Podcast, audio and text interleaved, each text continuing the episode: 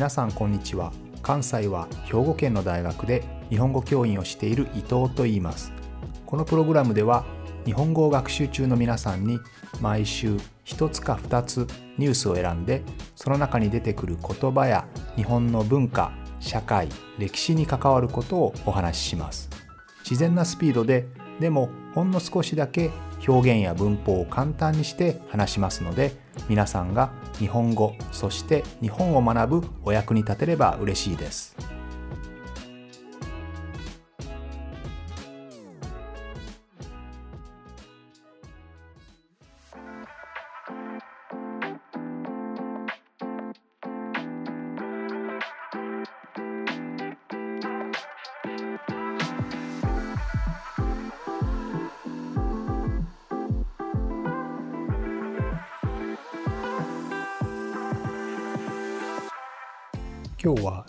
とか勉強の話をしたいと思います。えー、先日中国でですね、えー、受験勉強が非常に大変過酷なので、えー、それが子どもとか親の大きな負担になっているということで小学校や中学校の多すぎる宿題これを規制するレギュレーションをかけるという、えそういう発表がありましたね。え1年以内に宿題をま減らして3年以内にしっかり成果を出すというそのような発表をしました。小学校や中学生を対象とした学習塾ですね、まあ、スポーツや芸術は除くんですけどそういった学習塾を新しく作ることそれは認めない。それから今すでにある塾ですね。これについては非営利団体 NPO ですね。そちらに直す修正をするということ。でえその塾にかかるえ料金お金ですね。えそちらも政府が調整をする決めるということですね。私も大学で多くの中国人の留学生を教えていますけれどもやはり彼らの多くはですね小学校中学校高校とえかなりたくさんの時間あの勉強してきたと。で実は大学に入っても大学の授業が終わってから、えー、寮で夜の9時までは自習の時間があるんですと。それ以外遊びに行けないんです、えー、そんな話をしますね、えー、その意味ではあの宿題ですね。要は学校以外の時間の勉強というのは、えー、子どもにとってはもちろんえそれをさせる親ですね。そこにお金の金銭的な負担やまたしっかり教えないといけないという精神的な負担こういったものは大変大きなものですよねこのように子育てに大きな負担がかかるお金的にも精神的にも時間的にも大きな負担がかかるということは当然子供を育てるのが大変ということですから子供の数は少なくしようとそういうことになってしまいますよね。これはもちろん日本でも同じです。少子化の大きな原因ですけれども、子育てに非常に大きな時間、コストがかかるということで、子供の数は1人にしよう、2人にしよう。本当は3人、4人、兄弟が欲しいけれど、それだけのお金に余裕がないということで、若い世代、若い親の世代はですね、子供を持つのを諦めてしまうということが起こります。特に中国では最近急速な少子化がま問題になってますよね。中国はこれまでは人口人の数が多すぎてむしろそれを抑制する抑える方向に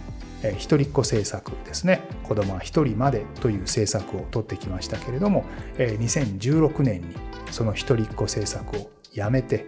子供2人以上産んでいいよという形になったんですけれどもそれでも子供の数は増えない。ですね。今は中国では1組の夫婦につき3人まで子供が作れるんですけど2027年からはどんどんどんどん人口が減っていくと言われています。少子化高齢化はもちろん日本でも同じです。日本はですね現在15歳未満の子どもですね、まあ、中学生以下の子どもたちは今は1493万人。ですね。40年連続でずっと減っています。逆に65歳以上の高齢者ですね。お年寄りの割合は28.9%、まあ、30%近いんですよね。典型的な少子高齢化です。この少子高齢化というのはもちろん先進国では共通の課題ですね。どの先進国でもまあ起こってるんですけど日本はその中でもかなり、え状況は悪いですね。え15歳未満の子どもの割合パーセントですね、日本は現在は11%ぐらいですけれども、中国は17%ぐらいですね。で、フランスやイギリスアメリカも17から18%ぐらいですので、日本はその半分ぐらいですよね。えー、ということで、まあ、先進国中心国の中でもかなり日本の少子高齢化というのは非常に危機的な危ない状態にあると言えます。このように、えー、まあ、高齢化したお年寄りのケアにたくさんの税金が使われる。そして、えー、子どもの数はどんどん減っていく。そのお年寄りの生活を支える若者の数はどんどん減っていく。えそんな中でですね、え若い世代は子育てをするわけですので、まあ、そういった中でどのような教育をいかにコストエフェクティブに、え効率的にするかというのは大きな問題なんですよね。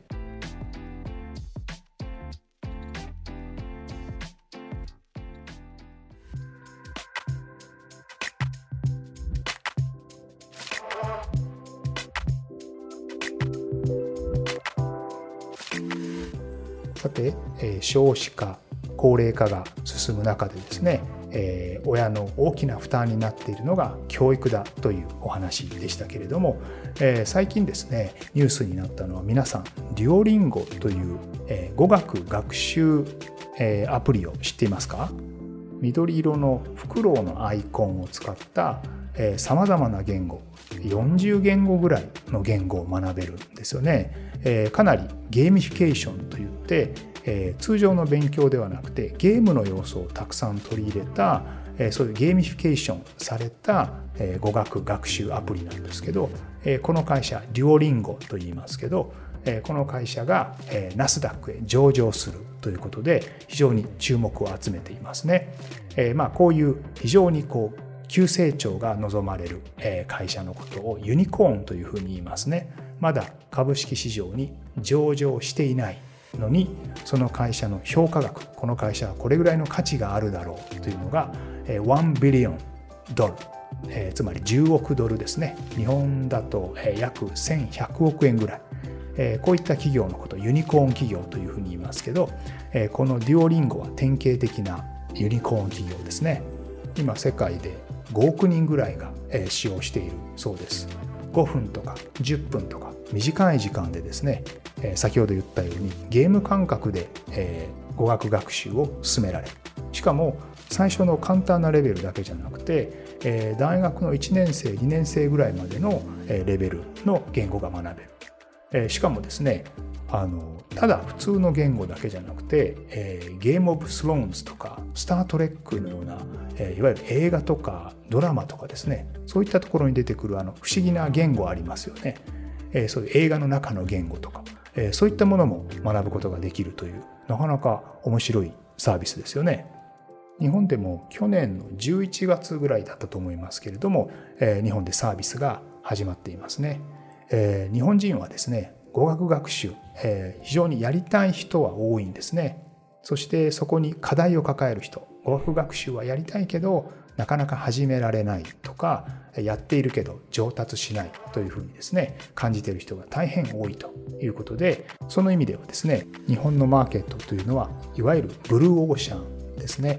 あまり競争相手がいない、えー、未開拓、まだ開かれていないマーケットということですね。ブルーオーシャンの反対はちなみにレッドオーシャンといって、えー、まあ競争相手がたくさんいて、まあ、血みどろの、まあ、血が出るぐらいの争いをする、えー、そういうところ、えー、レッドオーシャンと言いますけれども、えー、日本の語学学習の特にアプリですね。アプリケーションのマーケットというのは、え、ブルーオーシャンと言われていますね。そこに注目して、え、日本でもサービスが始まったわけです。このデュオリンゴで CEO を務める、まあ、社長ですね社長を務める創業者の人はですねもともとはカーネギーメロン大学で教授としてコンピューターサイエンスを教えていた人ですけれどもこの人はですね以前にリキャプチャというこれは皆さん多分見たことあると思うんですね。皆さんが何かにログインするときにえー、機械で文字を打ち込むだけじゃなくて少し曲がった文字とか、えー、読みにくい文字を目で確認してそれを入力する。それを入れる。そうするとログインできる。そんなサイトがありますよね。これは大変面白くてですね実はあの文字はどこから来ているかというと例えばニュースとか、えー、リサーチペーパーとかさまざまな書類がありますよね。あのデジタルになっていない書類です。でそういったものをスキャナーで読み込んで OCR という文字認識ソフトですね。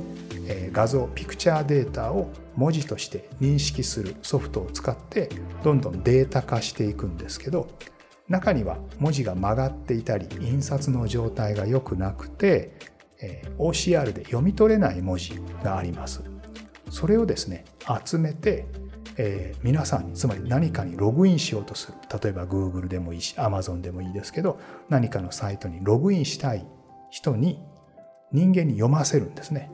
そしてその、まあ、人間が読んでくれれば正確に読んでくれますからそれをまた元の文章に返して、えー、そういった文章の中で OCR で文字認識ができなかったものに人間の手を借りて、文字認識を完成させるという、そういうサービスなんですね。すごいですよね。こういう技術を開発して会社を起こしたんですけどこの会社はすでに Google にもう売ってしまいましたで彼はですね何度も何度も新しい会社を作っては売る、いわゆるシリアルアントレプレナーですね、まあ、シリアルっていうのは連続したアントレプレナーっていうのは起業家ということなので何度も何度も新しい会社を起こしては売っていくという、えー、そういった人ですねこのシリアルアントレプレナーである彼が次に目をつけたのが AI による教育ですね AI による教育の一番いいところは学んでいる学習者の癖とか好みに合わせて学習方法をカスタマイズできるんですよね。私が例えばギリシャ語を勉強したりイタリア語を勉強するといつも同じ場所を間違える苦手な場所得意な場所っていうのがありますよね。それを読み取ってあ多分この学習者伊藤は、うん、ここの文法は苦手ここは得意だなっていうのをどんどんデータを蓄積貯めていってですねそこの弱い部分だけをきちんと成長させるようなプログラムをどんどん作っていけるんですね。自動でそのようになっていきます。つまりカスタマイズしやすいんですよね。でもう一つのポイントはですね、えー、先ほども少し言いましたけどゲーミフィケーションといってゲームの要素を取り入れるですね。やってて非常に楽しいですよね、えーと、そのためにはですね AB テストというのを何度も繰り返しています。AB テストというのは、えー、例えば、まあ、ゲームのようにですね右と左、えーと、絵が出てきてその絵を見た時に楽しいと思って、まあ、答えを押したりしますよね。で、えー、そのまあ正解した時に出てくる絵とかえー、写真とかさまざ、まなものがあるんですけど A パターン B パターンを用意しておいて、えー、より効果の高い方ですねだけをどんどん使っていくということで自然に学習者をですねより楽しくより積極的に学んでいくことができる、まあ、見ていて退屈しないんですよね、えー、そのように、えー、テストを重ねていってですねアプリケーションをどんどん洗練させていく。より良いものにしていってるということです。勉強すればするほどより自分にとって楽しい要素えー、苦手な要素だけがどんどん克服されていったり楽しい要素が積み重なっていくので、えー、継続的に続けて勉強ができると。いうことですね。デュオリンゴは、え、教育と AI が非常に相性が良いマッチする、え、それから、え、教育の中で、え、言語学習というのが一番規模が大きいんですね。他にももちろん歴史の学習とか音楽の学習、ね、数学の学習様々になりますけど、え、語学学習というのが一番規模が大きい一番まあ儲かるということですよね。まあ、そこに目をつけてですね、えー、ゲームという要素を合わせて、えー、まあ大成功しているアプリと言えます。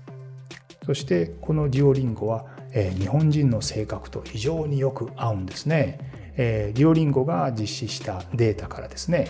え、日本の学習者は一番連続使用日数の平均が長いそうですねつまり毎日毎日使うですね、えー、世界全体の学習者を見ると大体連続して1ヶ月ちょっと45日間ぐらいですね。でも日本人は3ヶ月連続で続くそうです。まあなんとなく分かりますよね。皆さんも日本の電車などに乗ると分かると思うんですけど日本人は大体電車の中で寝ているか本を読んでいるか、えー、携帯で何かをしています。あまり横の人と喋ったりですねそういうことはしないんですね。ぼんやり景色を眺めたり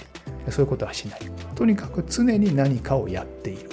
え、その意味では、え、日本人と大変相性のいいアプリなのかもしれません。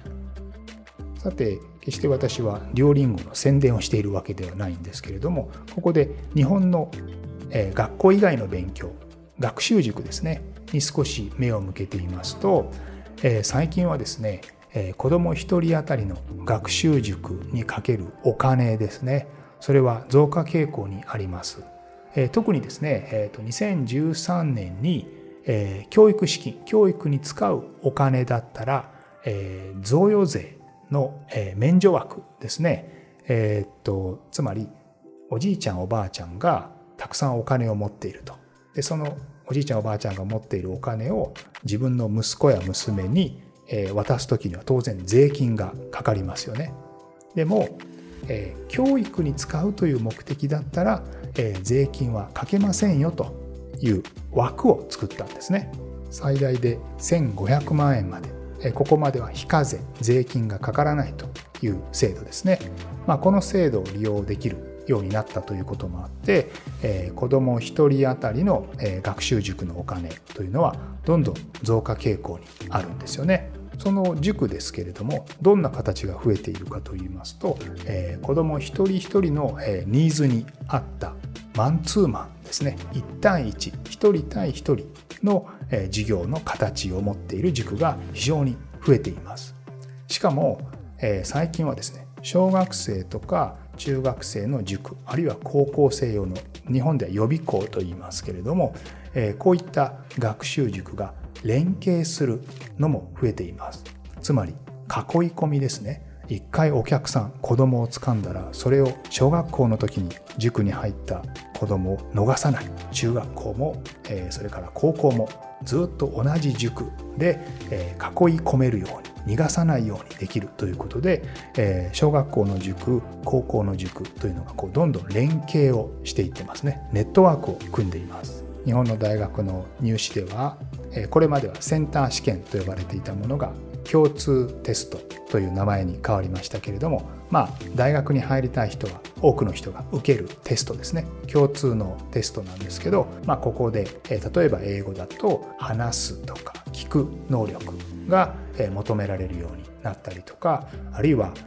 小学校高学年からですねプログラミングが始まったりとかまあ、様々に学習する範囲が増えてきていますので親ももちろん心配ですよね。いい大学に行かないと行かせないといい就職ができないということで、えどんどんどんどん学習塾にお金を使うようになってくるということですよね。このように教育に大きな負担がかかる。それは学んでいる子供もそうですし、親もそうですよね。こういった課題は日本も、え、一番最初に話した、え、塾の規制をしようとしている中国もやはり同じでしょうね。このプログラムでは日本語を学習中の皆さんに毎週ニュースを選んでその中に出てくる言葉や日本の文化社会歴史に関わることをお話しします。